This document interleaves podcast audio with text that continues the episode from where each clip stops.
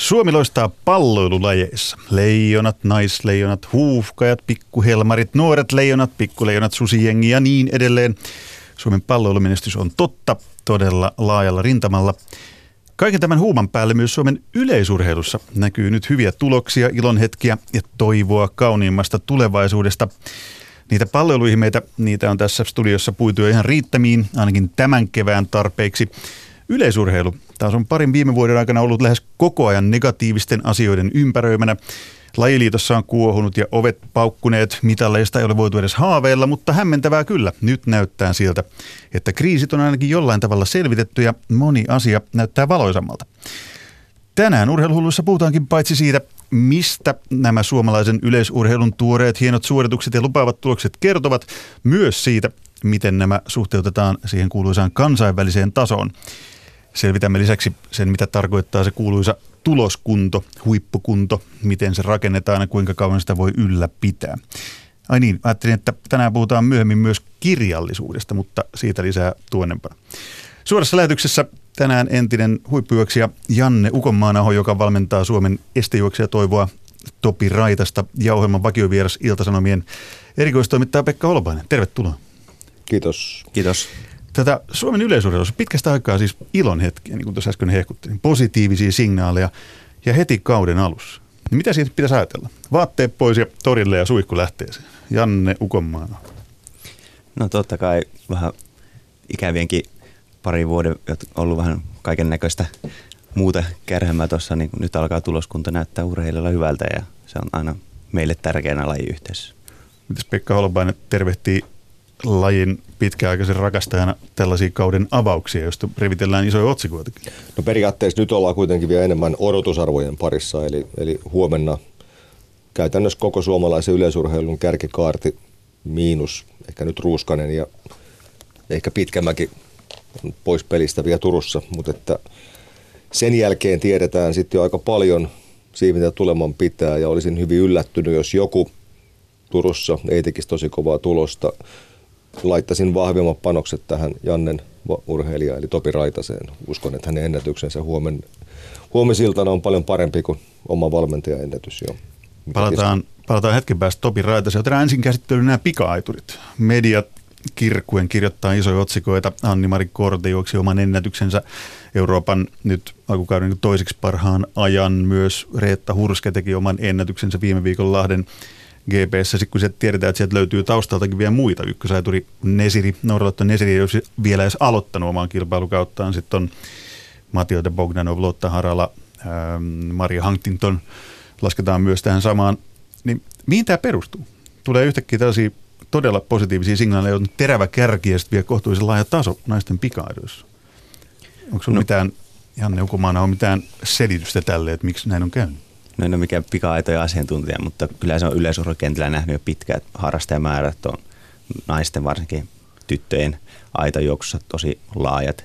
Ja todennäköisesti Nesiri esimerkki on ollut sellainen, että se on myöskin valikonnut naisten aitoihin lahjakkaita yksilöitä. Että se on todennäköisesti se. Ja sitten lajeissa, missä on juniorisarjassa kova kilpailu, niin yleensä niistä ikäluokista, jos on enemmän kuin kaksi hyvää, niin nousee myöskin aikuisten sarja. Että itse oli 84 ikäluokkaa ja meidän, meiltä nousi Niklas Sanders, Mikko Lahti on minä. Ja se tavallaan se kierre alkaa puskeen toinen toista eteenpäin.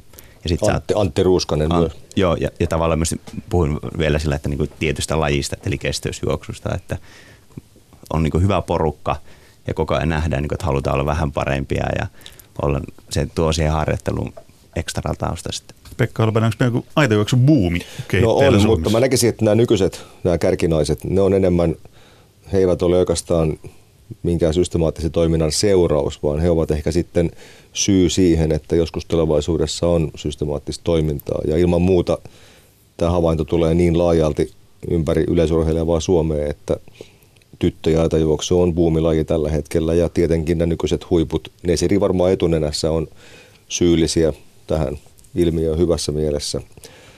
Öö, nythän itse asiassa pieni jymypaukku oli se, että Anni-Mari Korte oli näin karmeen iskussa jo alkukaudesta, eli heti Lahdessa.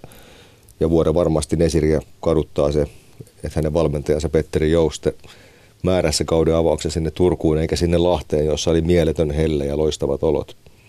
Niin, niin, niin. Eikö nyt ole ihan hyvää säätä odotettavissa huomenna Turussakin, Paavo Nurmi Games, vai oliko joku, ei Janne Ukomaan on sanonut että äsken tultiin studioon, että on joku sellainen pieni tekijä, mikä vähän huoletti sääolosuhteessa, nyt kun puhutaan kuitenkin säälajeista, eli yleisurheilusta. Mikä se oli? No se on näyttänyt tähän asti hyvältä, mutta tuossa ihan pari tuntia sitten tarkistin näyttäisi vähän siltä, että saattaa jossain vaiheessa tuulesuunta kääntyä, ja se aiheuttaa aina vähän harmaata hiuksia, että jos valitaan yhtäkkiä, että vaikka pituuden suunta on, hyppysuunta on – X, niin sitten tuulisuunta vaihtuukin toisenpäin, niin silloin hypätäänkin vasta se, että ne on aina haastavia, jos tuuli pyörähtää yhtäkkiä kesken kilpailua. Mutta jos Korte ja nämä aiturit varasti shown tuolla Lahdessa kotimaisen yleisurheilun GP-kauden avauksessa, niin mitä me voidaan huomenna Turussa odottaa? Onko tämä, jatkuuko tämä aitureiden hype nyt, nyt siellä vai minkälaisia tuloksia te yleisurheilu mainiosti tuntevina niin odotatte? Ketä, ketä kannattaa seurata? No Kristiina Mäkelä tietysti. Eli kun Janne puhui tuulesta, niin tota, Turussahan pystytään ymmärtääkseni hyppää näitä horisontaalihyppyjä sekä myötäiseen että vastaiseen, että varmaan se valinta sitten tehdään sen välillä. Vilma Murto, sama juttu, ehkä tuuliherkin kaikista lajeista on hänen seiväshyppynsä. Ella Junnila, Simo Lipsanen, eli se tarjonta on kyllä ihan älyttömästi. No miten sitten toi muuan Topi Raitanen, minkälaisia numeroita valmentaja odottaa Raitaselta? No Topi on tähän asti saanut jahdata mun ennätystä. niin, teillä, on, teillä on hieno tilanne. Se voit niin kauan niin kuin vinoilla vähän. 827, 828, että ja. siinä niin. Viime vuonna jäi sekunnin päähän. Että tota... Miten kova paikka oli Raitasella, että ei vieläkään, ei vieläkään coachin ennätystä rikottu? No kyllä se on joutunut sitä vuoden ajan kuuntelemaan, että, että vielä on isät ja pojat sarjat erikseen. Että tota, ja sitten jos kymmenen parhaan kilpailutuloksen keskiarvoa ottaa uralta, niin siinäkin Janne on vielä kaksekkaa edellä, 834, 836. Veikkaan kyllä, että huomisen jälkeen se ero supistuu aika, aika paljon. Niin, Topi Raatanen on nyt, nyt ollut jonkun aikaa yksi Suomen tällaisia suurimpia yleisurheilutoivoja. Noussut todella raketin, raketinmaisesti rakettimaisesti niin kuin kansainväli, kansalliselle kär, kansalliseen kärkeen. On vaikea sanoa tänään. Ja myös siis kansainvälistä menestystä, mitä EM8 niin parhaimmillaan. Niin mitä sieltä taustat löytyy? Noin aiturit jo purettiin aika hyvin, että siellä on aituribuumia, siellä on sparrannut toinen toisiaan. Onko tämä niin valmentaja urheilijasuhde, mikä on tämän pystynyt luomaan tähän, että Raitanen breikkaa noin nopeasti? No totta kai ensimmäisestä Topi tuli suunnistuksen puolelta, että 2016 siirtyi, siirtyi oikeastaan vielä kysy, kysyessään miltä, että lähdenkö valmentamaan. Asuttiin 30 kilometrin päässä Klaukkalassa ja Tuusulassa. Ja, tota, että alanko, alanko valmentaa, niin on vähän siinä emmi, että se on tuo suunnistus, että mulla on itsellä kokemus tasan tarkkaan yhdestä kilpailusta, tota, koululaiskilpailusta, että se ei oikein, oikein luonnistu, niin tota, mutta sitten aika nopeasti se sitten on siirtynyt siihen, että kun se lähti, esteet lähti kulkemaan ja koko ajan, niin nälkä on kasvanut syödessä ja lajivalinta on sitä kautta tullut tullut hyvin selväksi. selväksi. Et se on niin tietenkin ensimmäinen on se, että niitä kilpailuja on ollut, ollut siellä alkuvaiheessa vähän, jolloin se sitä kautta jo pelkästään, että siirtyy radoille, niin vaikka kuntotaso ei nouse, niin sillä jo, jo tota, kilpailutulokset lähtee kasvamaan tai paranemaan. Mutta toinen on sitten tietenkin, että nyt on Topio siirtynyt tosi niin tämmöiseen ammattimaiseen vaiheeseen, että on, on niin harjoitellut viimeisen kaksi vuotta hyvin terveenä ja, ja tota, voi sanoa, että vaikka hän itse välissä vähän vähättelee, että tässä vielä muuta kuin harjoitella, kyllä on nyt ollut aika kovaa harjoittelua viimeinen kaksi vuotta ja se, se on se tie sitten myöskin kehittymiseen. Ja tuloksetkin on sen mukaisia jo tällä kaudella. Pekka Holopainen, miten normaali tai miten tavanomaista on se, että suunnistaja hyppää yhtäkkiä radoille ja kolmen tonnin esteessä alkaa paukuttaa kovia aikaa? No, no meillä toki Morten Boström suunnistaja, alle 220 maratonari, on niitä ollut Norjan, Norjan arvokisa joukkueessakin suunnistajia juoksijoina. Se on suunnistus on aika raaka juoksulla. Jo. Tätä Eli jos haluaa hyväksi yleisurheilijaksi tai Kyllä. siis kestävyysjuoksuihin, niin vaan suunnistamaan saman tien. Ja sitten tietenkin suunnistuksen, eli se metsässä juokseminen, niin se, se valmistaa kohtalaisen hyvin tämmöiseen estejuoksukaltaiseen lajiin, jossa pitää niitä puomeja aina välillä ylittää. Se on, jos on kova tausta niin kuin tällaisesta niin kuin rankimmasta mahdollisesta maastojuoksusta, eli mennään umpimetsässä, niin se valmistaa aika hyvin siihen puomien ylittämiseen. Se, tota, niin se urheilija fyysisesti siihen aika valmis ja tai, taitava myöskin. Ja tota, tästä topista, kun sanoit, että se kehitys on tullut hieman niin kuin itsestään, niin voidaan varmaan todeta sekin, että sen vaiheen olemme nyt sivuuttaneet. Sitten kun aletaan menemään lähemmäs 820, niin se ei tapahdu enää niin, että tulee vähän lisää estekilpailuja vai pitää vähän jonkun kauraisia moottorissa tässä vaiheessa? No joo, totta kai Topille, jos katsotaan, niin perustasoakin on noussut, noussut tietenkin vuosi vuodelta kovasti ja sitä kautta se semmoinen niin helpot sekunnit ja muut, niin kuin sanoit, niin on, on otettu pois ja nyt se, on, nyt se alkaa totta kai tasaantumaan se kehittyminen, mutta toisaalta mä niin kuin, miten me ollaan valmennusajatuksessa tai Topin kanssa ollaan ajateltu, niin me on painotettu 2020 ja ollaan otettu se, että saataisiin koko ajan sinne nousujohteinen harjoitussysteemi.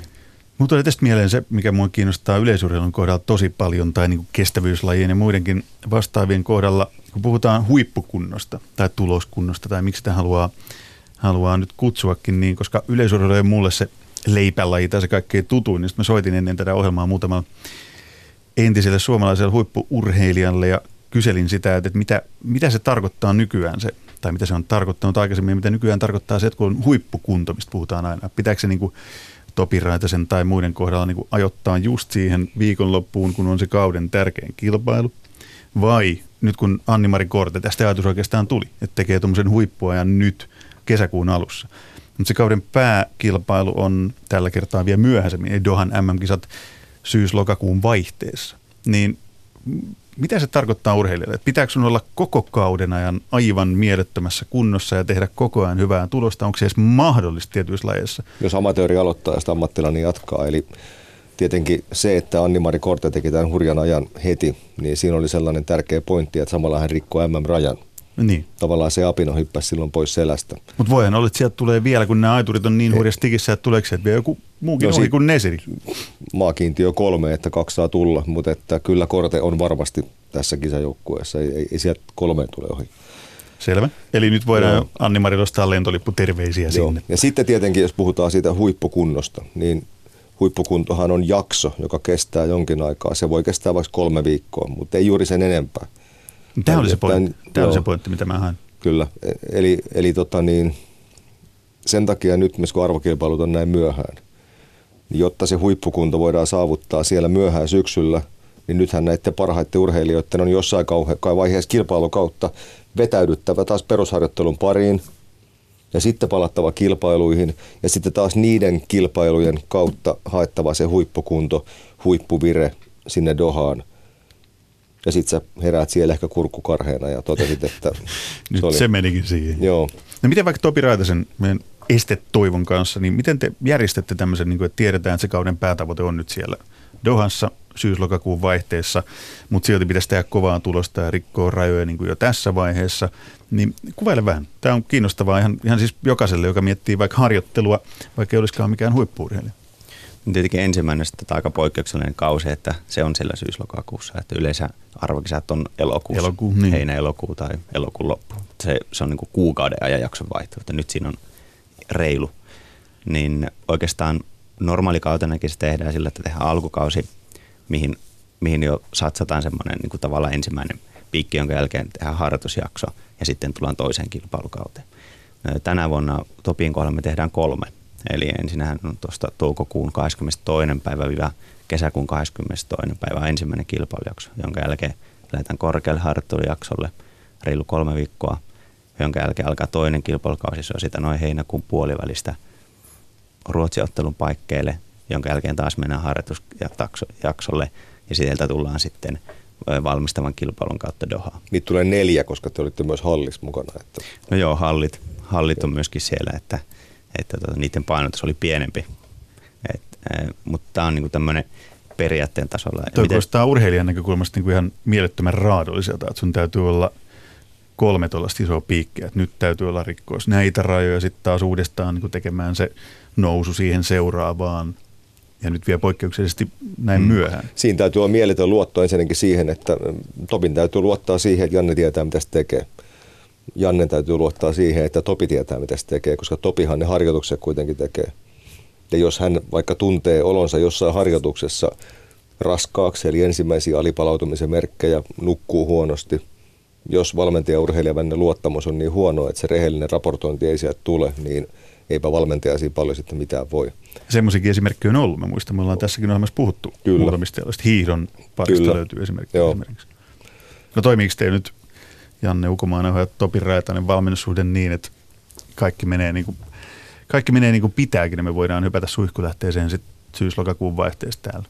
Kun on vähän räntää odottaa siellä mantan patsaan juurella, niin sitten ihmiset kylpeä täällä. Miltä se näyttää nyt?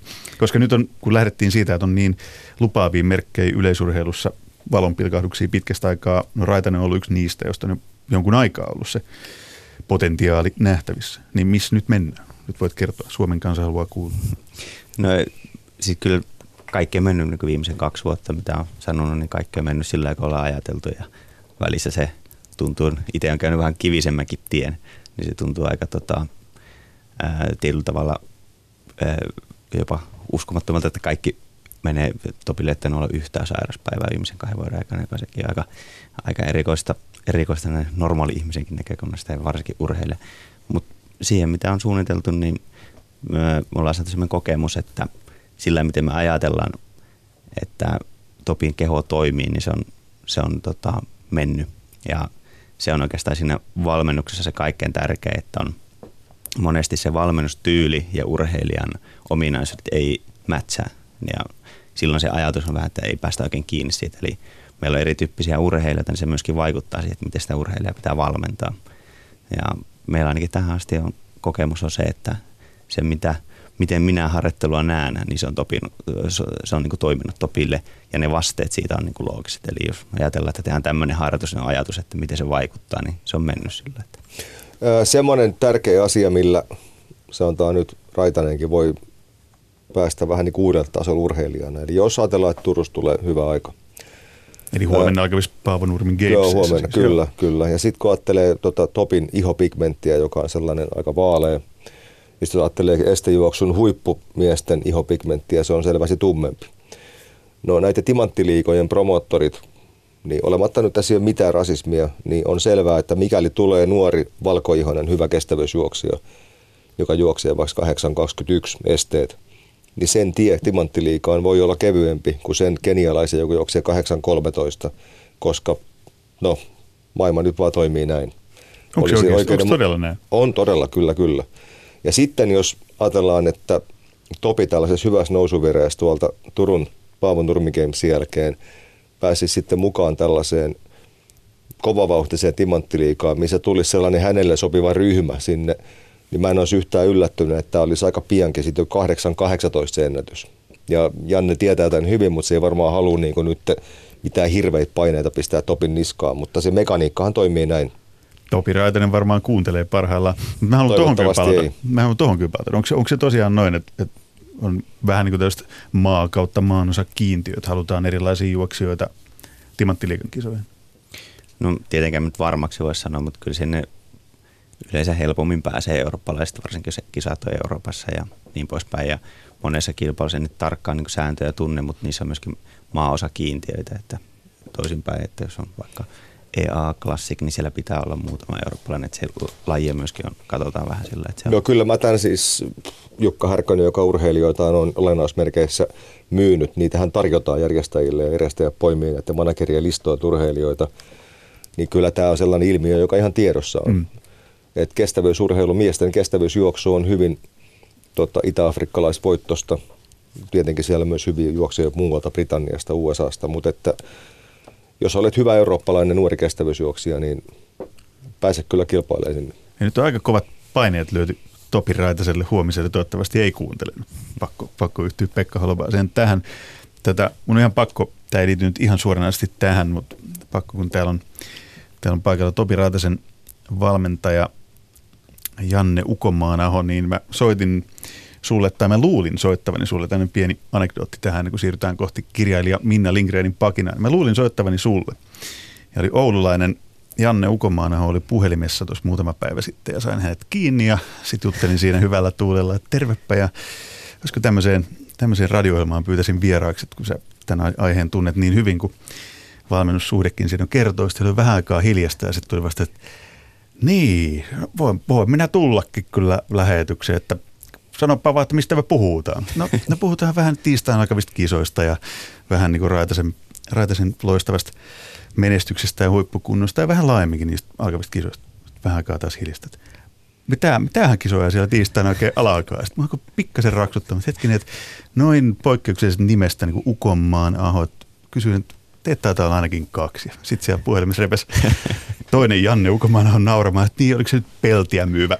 Joo, olisi tehnyt peltituotteesta enemmän. Välissä mä joudun vastaamaan niihin peltituoteasioihin. No niin, kun tämä piti Joo. just kysyä, että onko, onko sinulla tullut muitakin soittoja kuin Topi Raitaseen liittyen, mutta hän kertoi, että tämä ei todellakaan ollut hänelle toiselle Janne Ukomaana se ensimmäinen eikä viimeinen soittaja, mutta tarjoutui tulemaan kyllä puhumaan tähän ohjelmaan. Nyt mietin vähän aikaa, että kumpaa, kumpaa tässä valitaan, mutta tämmöinen pieni anekdootti tähän väliin ja terveisiä vaan sinne Ouluun myös muuten. Sitten vielä sama paikkakuntakin. Taitaa olla alle sata ukonmaahan Suomessa, mutta kaksi samalla nimistä samalta paikkakunnalta. No niin, kuinka kertaa olet joutunut vastaamaan peltiliikkeen asioihin? Useamman. Ammattitaito on kasvaa. No, mutta te olette tehneet joku keskinäinen sopimuksen, että se vähän niin kuin heittää raitaisesti välillä läppää ja sitten sä heität peltimyynnistä. Sinänsä on mielenkiintoinen, että tota, ei tunneta toisemme eikä olla ainakaan mitään lähisukua, vaikka su- sinänsä suku on pieni. tota, tästä on hyvä jatkaa kirjailija Minna Lindgrenin pakinaan saadaan joku ihan erilainen näkökulma tähän keskusteluun. Urheilija on terveellinen, kunnollinen ja hieman yksinkertainen ihminen, joka rinnastuu hevoseen. Oikein syötettynä ja komennettuna se kykenee huippusuorituksiin. Hevosten persoonallisuuseroista en tiedä mitään valitettavasti, mutta ihmisen kirjo on loputon. Niin myös urheilijan, vaikka sitä ei ole helppo uskoa. Miettikääpä, mitä se meistä kertoo, että jääkiekkojoukkueen maalivahti saa kansallista ja kansainvälistä huomiota, koska hänellä on maailmanmestaruuskisoissa mukanaan kirja. Lukeva urheilija, miraakkeli. Kirjailijana tietysti rakastan Kevin Lankista ja kultamitalijoukkueen lukupiiriä. Lankisen kisoissa lukema tuhatsivuinen Hania Janagiharan romaani Pieni elämä on noussut Suomen kirjastojen kysytyimmäksi kirjaksi.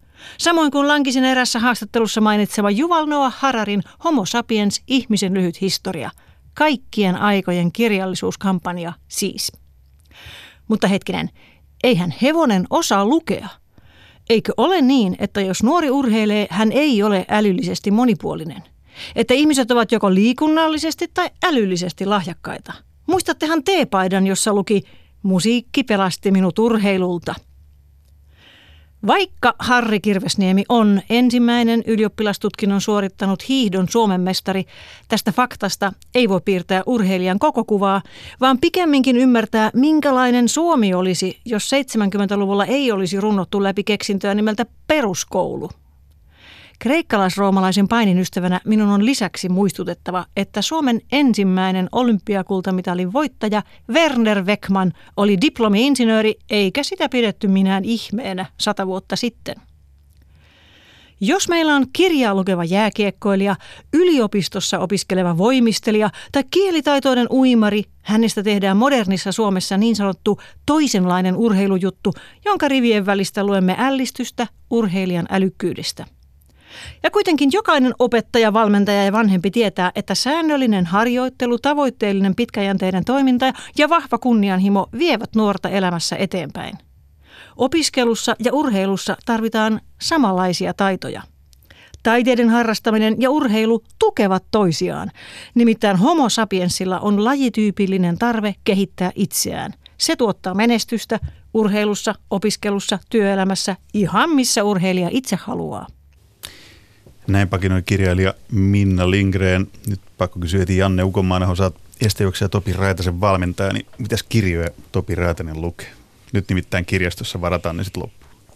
Jaa, en itse asiassa osaa sanoa mikä sillä tällä hetkellä, mutta mä oon yleensä yrittänyt vähän Topille sekä hänen managerissa Erkki Alajakin vähän annetaan aina kirjavinkkejä tai Ekillä on semmoinen tapa, että hän tuo aina jonkun kirjan, kirjan tai vastaava. Ja tota, Eli jälleen kerran löytyy miraakkeli, niin kuin Minna äsken sanoi, Bakinassa, lukeva urheilija. Aikanaan Mikael Forssell oli ekin urheilija myös, ja kun Miklu lähti kesälomalta Helsingistä takaisin Lontooseen, pelasi Chelsea silloin, niin hän maito maksaa niitä ylipainomaksuja Helsinki-Vantaalla, koska toi Eki oli lastanut niin täyteen laukkuja tai kirjo, kirjoja noihin laukkuihin. Että varmaan Chelsea, kirja, kirjakummiset. Mutta mä veikkaan, että Chelsean palkoilla niin toi helpommin maksaa kuin Topi Raitasen palkoilla.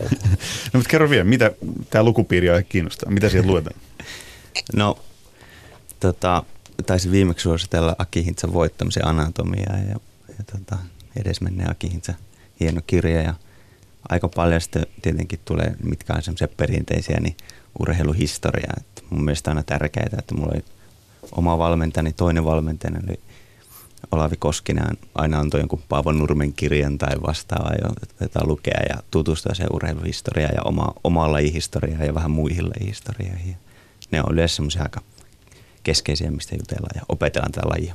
Tämä on kauhean kiinnostavaa, kun on siis tänään puhuttu siitä yleisurheilun tuoreista valonpilkahduksista, hyvistä tuloksista, niin nyt kun kirjailija Lindgren otti tämmöisen vähän erilaisen näkökulman tähän, niin yleisurheilijoiden sielunmaisemaa aika harvoin niin ruoditaan samalla tavalla kuin vaikka niin palloilulajien. Nyt on tehty jo aikaisemmin vuosikymmeniä sitten, että lätkän pelaajat on tollasia, futispelaajat on tollasia, ja, mutta minkälaisia yleisurheilijat sitten? Ainakin on. ne luet, te luette hurjan määrän kirjoja, nyt se ainakin tuli selväksi. No nyt just oli, meillä on stereotyyppejä. Seppo Räty on varmaan suurin stereotyyppi, mikä ikinä me yleisurheilusta luotu. Niin luin tällaisen fingerboard. Saksa ja opera on jo luokiteltu. Siinä on fingerpori, jossa tota, niin, Suomen shakkimaajoukkueen päävalmentaja kertoo, että olemme saaneet konsultiksemme keihäslegenda Seppo Rädyn.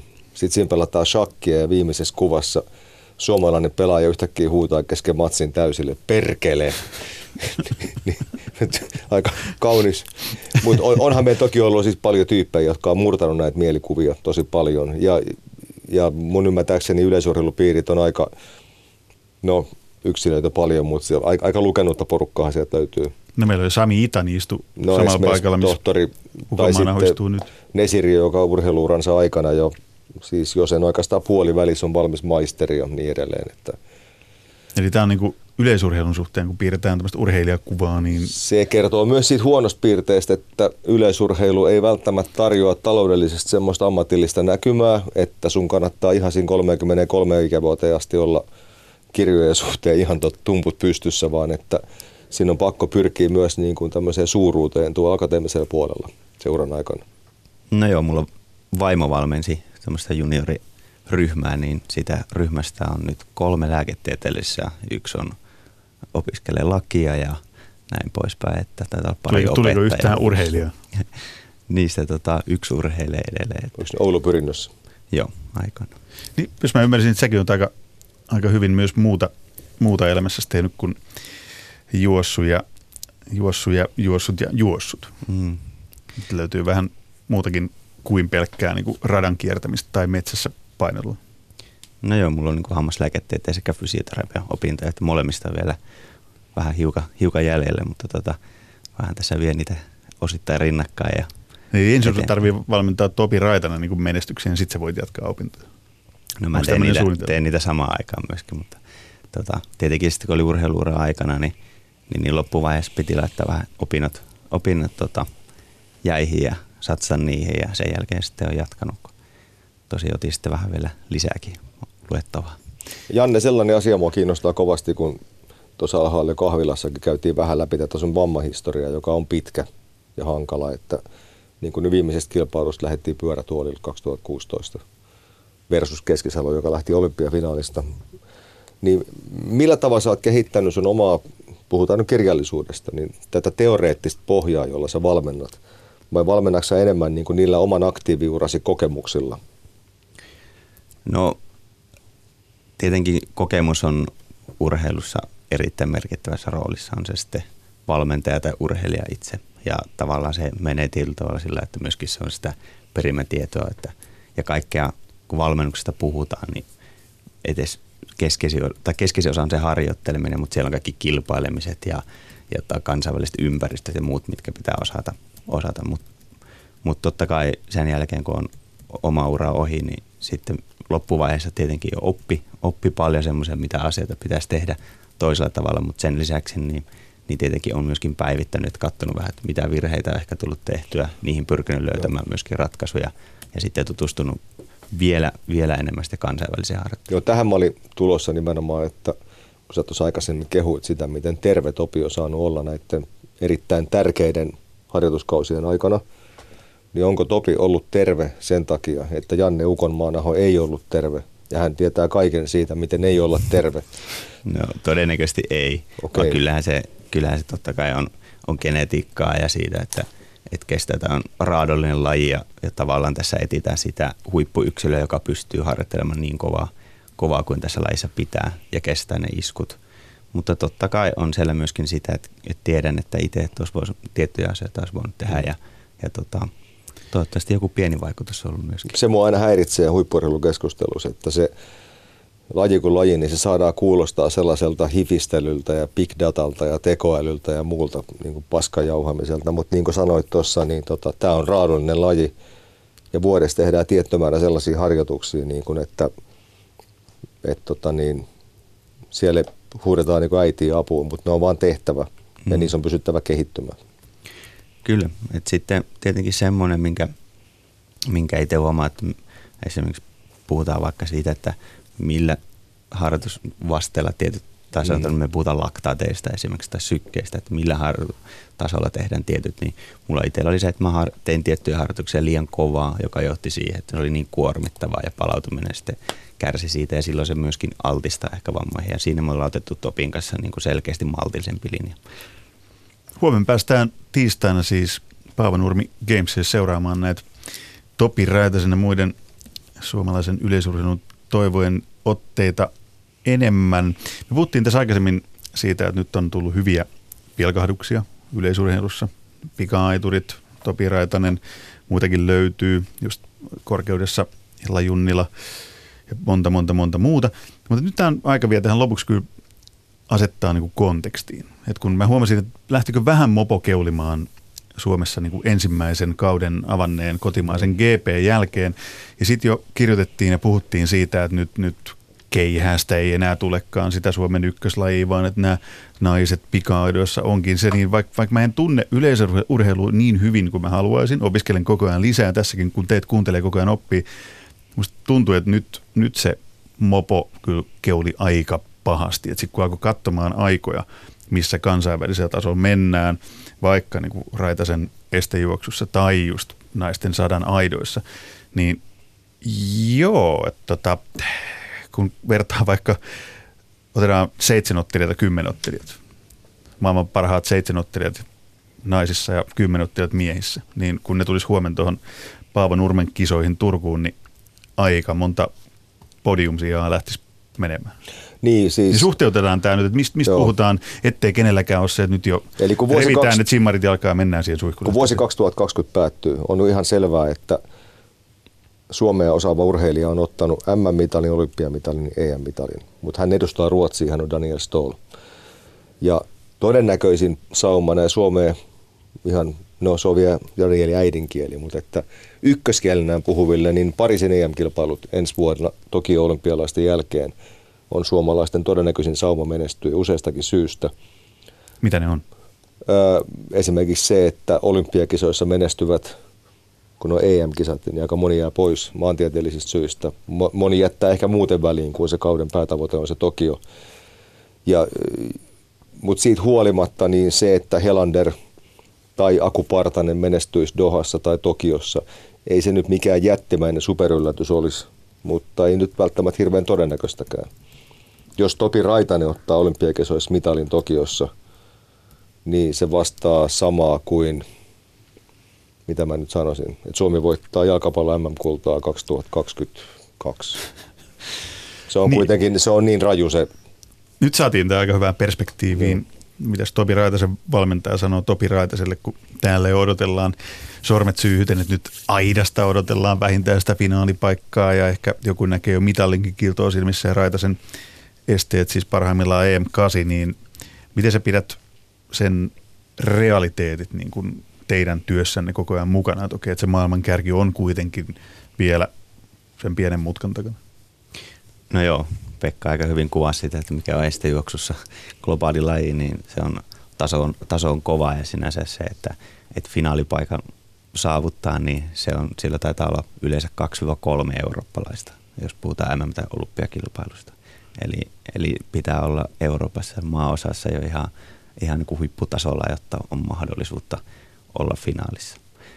Tot, urheilijan kannassahan se mennään koko ajan kiinni hänen omassa tilanteessaan, että askel kerrallaan ja on se kilpailusuoritusta sekä sen kunnon kehittämisessä ja se, siinä se pitää olla, että ei siinä hirveästi voi kuikuilla sivuille, vaan pitää vaan keskittyä omaan tekemiseen. Topillahan on hyvin vahva tämä itsereflektio, sun ei tarvitse hänelle näitä asioita rautalangasta vääntää, hän tietää missä mennään ja se on hyvin tärkeää, niin kuin sanoit. Mutta silti mä nyt vertasin tämmöistä Tokio yllätysmitalia niin estejuoksu näistä matkoista kuitenkin on se laji, joka antaa se erikoisluonteensa takia siihen hieman suuremman mahdollisuuden kuin vaikka sileen viisi tonnia. Siinä voi tapahtua kaikenlaista viisaajaa turvalaa vesihaudassa. Kaikkea tällaista joskus tapahtuu. Toki ei se todennäköistä ole. Ja jos siellä mennään 805 vauhtia, niin mä en usko, että ihan Topi on vielä siinä iskus ensi vuonna. No mitä on realistista odottaa? Puhuttiin, mitä odotellaan huomenna alkavista Paavo Nurmin Gamesista, mutta mitä tällä kaudella voidaan suomalaiset yleisurheilulta odottaa, kun puhuttiin viime vuonnakin, että mikä oli, mikä oli tota, EM-tavoitteet X, Y, Z ja miten ne toteutui, ne asetettiin mun mielestä niin aivan liian korkealle ja mm. odoteltiin ihan liikaa mitalleja, niin nyt kun on lähtenyt tämmöinen hype pyörimään, mistä tänäänkin lähdettiin liikkeelle tässä ohjelmassa, että okei, että katsotaan, että aiturit juoksee, menestyy, sieltä tulee omia ennätyksiä Euroopan kakkosaika tässä vaiheessa kautta, niin mitäs me voidaan odottaa sieltä syys-lokakuun taitteessa? Tiedetäänkö me vielä siitä mitään vai ollaanko me näiden Turun kisojen jälkeen viisaampi? No sanotaan, että naisten pikaidoissa MM-finaalipaikka edellyttää tuollaista aikaa, joka olisi noin 12 80. Sillä siinä yleensä on menty. Eli siis se tarkoittaa se Suomen No ne huipputasollaan siis olisi voinut sinne mennä. Ää, ajatellaan kolmiloikkaa Kristina Mäkelä ehdottomasti pitää hypätä finaalissa. Muu, muu on karkea epäonnistuminen, jos hän on terve. Vilma Murto, muutama kilpailu näyttää mihin suuntaan mennään. Minun mielestäni Topille finaalipaikka Dohas ei ole epärealismia, mikäli tuskin nyt menee ihan suoraan niin kuin tota, kvoutasta, mutta että menee ehkä aikavertailu kautta. En pidä mahdottoman ollenkaan, etkä sinäkään varmaan pidä. No onko teidän tavoite siinä? No se on tavoite, että se on suurin piirtein, jos heitän tämmöinen joku aika, niin se on noin 8.24, millä finaalipaikka on aika useasti auennut, että siellä 22-26 ja, ja tota, tietenkin alkuerä on aina tiukka paikka, että se tulostaso siellä suhteessa ennätyksiin laskee, että ennätyksen pitäisi olla sitä sitten parempi ja pitää osua hyvää päivää, mutta se on semmoinen haarukka. Hei, lopuksi vielä ö, muutama minuutti aikaa. Mua kiinnostaa tämä keihästilanne, tai siis kaikkia suomalaisia kiinnostaa keihästilanne. Nyt ollaan puhuttu jo vähän liikaa siitä, että keihäs alkaa olemaan se, josta ei enää odotellakaan sitä niin kuin Suomen Hei, posi menestystä. alkuun, posi alkuun. No. Nyt ollaan kesäkuun alkupuolella, niin kolme suomalaista miestä on heittänyt yli 80 metriä. Ja ensimmäisen kerran sitten vuoden 2003 kukaan näistä ei ole Ruuskanen, Pitkämäki, Mannio tai Virkkala. Eli todella nyt on, nyt on uusi sukupolvi tulilla. Matkaa huipulla on, mutta että jonkunlainen alku on nyt Eli keihässä, keihässä näyttää myös niin kuin yhtä lupaavalta kuin näissä muissakin lajeissa, että jotka valonpilkahduksia kun haettiin. Sanotaan, että ei näytä puhut. yhtä pimeältä kuin kaksi vuotta sitten. Eli ketä, ketä siellä nyt sitten huomen Turussa heittää keppiä niin pitkälle, että yleisö kohahtaa suomalaisista? No kyllähän se realismi on, että Helander. se on Helander varmasti jo paras potentiaali. Mutta se, että tämä Etelätalo, joka oli muuten neljäs 2014, kun Janne juoksi arvokisafinaali Zürihin EM-kilpailuissa, niin hän on ollut onko viisi tosi epäonnistunutta ja vaikeata kautta kyynärpäävammojen ja muiden takia, niin hän heitti 82 melkein tuossa. Aika kova, aika kova juttu. No, mitäs tuloksia muita kuin Topi Raitasen tuloksia Janne Ukomaana odottaa Turusta? No Pekka jo useamman kerran tässä nostanut Kristina Mäkelä ja kyllä mä odotan, että Kristinalla alkaa nyt tota, loikka lentää. Hänkin on ollut täällä ohjelman vieraana kerran ja silloin oli vähän erilaiset tunnelmissa. Pitää varmaan pyytää Kristiankin uudestaan tänne, että päästään puhumaan yleisurheilusta niin kuin ollaan tänään päästy, että aika paljon positiivisemmassa valossa. Loppuun vielä se kaikkein tärkein kysymys Topi Raitasen valmentajalle. Tapahtuuko nyt tämä vinoilun loppuminen Turussa, että Topi Raitanen juoksee vihdoin paremman ajan kuin valmentajansa? No joo, mä muistin sen urani loppuvaiheessa tota, mietin, että, että tota, oli tietenkin uran aikana valmentanut, valmentanut ja tehnyt erilaisia juttuja juoksemisen parissa, niin tota, ajattelin, että, että tota, se olisi hienoa, kun pystyisi valmentaa urheilija, joka juoksee omat ennätykset rikki. Ja tot, nyt se ehkä tuli nopeammin, mitä silloin ajattelin. Liian aikaisin. Mutta vielä se ei ole tapahtunut, mutta toivotaan, että huomenna on. Onneksi sä et ollut alle kahdeksan minuutin mies, jos mennyt aikaa. se oli Topi Raita, se onni. Hei, kiitos oikein paljon Pekka Holopainen, Janne Ukomaanaho tästä keskustelusta ja vielä kerran terveisiä Ouluun myös toiselle Janne Ukomaanaholle. Peltimiehelle. Kyllä, kyllä. Me ottakaa yhteyttä myös sinne. Hei, pitäisikö muuten sopii niin, että kaksi Janne Ukomaanahoa tapaa Oulussa ja vaihtaa kuulumisia joskus, kun ette vielä toisiaan tunte. No joo, me tunnetaan jo toisten toisten asiat muilta, että olisi ihan varmaan hyväkin sopia keskenäkin. Ja nyt tunnetaan myös me muut. Tässä oli tämän kertainen urheiluhullut yleisurheilun positiivisia pilkahduksia on päästy, päästy raapaisemaan. Katsotaan, minkälaisia positiivisia pilkahduksia syntyy huomenna Turussa Paavo Nurmi Games, siis siellä ohjelmassa kansallinen yksi yleisurheilukauden kohokohta.